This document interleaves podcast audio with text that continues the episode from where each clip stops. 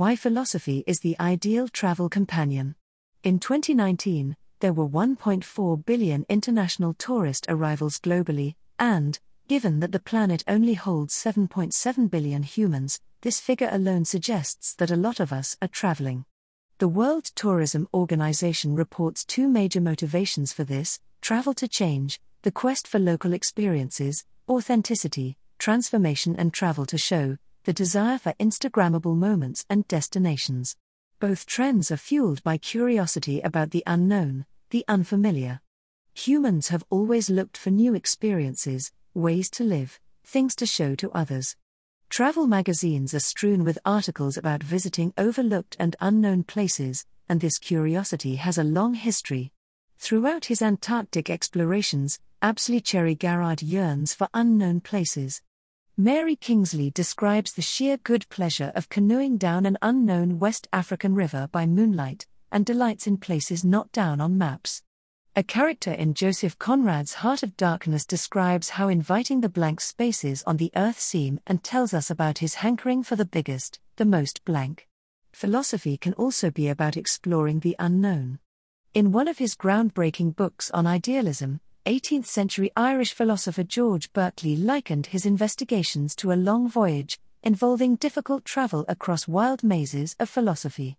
Scottish Enlightenment philosopher David Hume offers similar reflections halfway through his most radical skeptical work, A Treatise of Human Nature.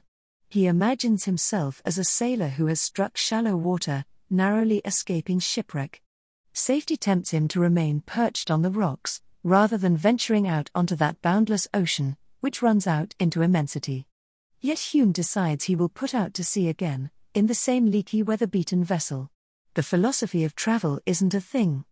It isn't the subject of lecture courses or conferences, there are no lists of great philosophical travelers. Travelers and philosophers can both aim at pushing the limits of their knowledge, at seeing how the world is. Adventurous travelers covet new places, even Earth's unexplored oceans and planets around distant stars. Radical philosophers crafts new questions and shake old assumptions. What is time? Or matter? Or goodness? You might think wishing for the unknown is the only thing philosophy and travel have in common. Travel involves trains, passports, luggage. Philosophy involves books, ethics, bearded Greeks, but despite their differences, travel and philosophy are tangled together. Travel has affected philosophy, and philosophy has affected travel. Travel can help philosophers develop new questions.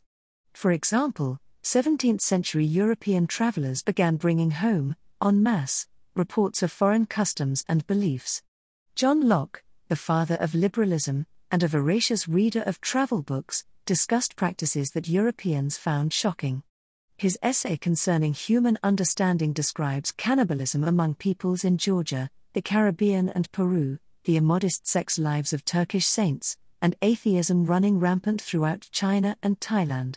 Some of these reports were erroneous, reports of cannibalism were exaggerated, while, even then, China and Thailand had long religious traditions. But it was becoming clear that people across the planet disagree about ethics and religion.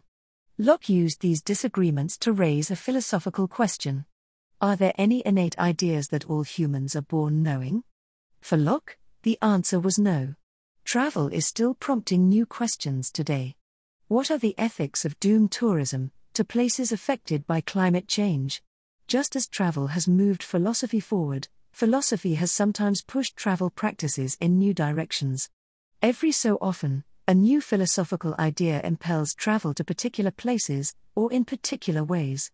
For example, American literary scholar Marjorie Hope Nicolson's Mountain Gloom, Mountain Glory argues that, from the late 17th century, a new theory of space incited tourists to visit mountains. On this absolute theory, space is God's immensity or infinite presence.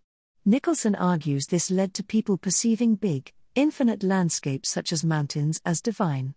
Great cathedrals of the earth, as the Victorian thinker John Ruskin wrote of the Alps, altars of snow.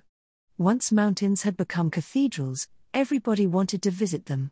Similarly, the philosophy of wilderness set out in American philosopher Henry Thoreau's Walden started a craze for solitary wilderness travel.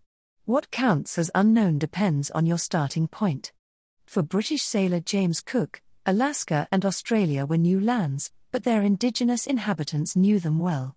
Roman Syria would have been unfamiliar to Chinese explorer Gan Ying, but not to the Syrians.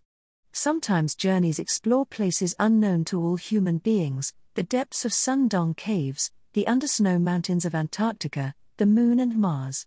Philosophers can also venture into areas of thought that are new to them but familiar to others. And philosophers can attempt to strike out into wholly new areas of thought.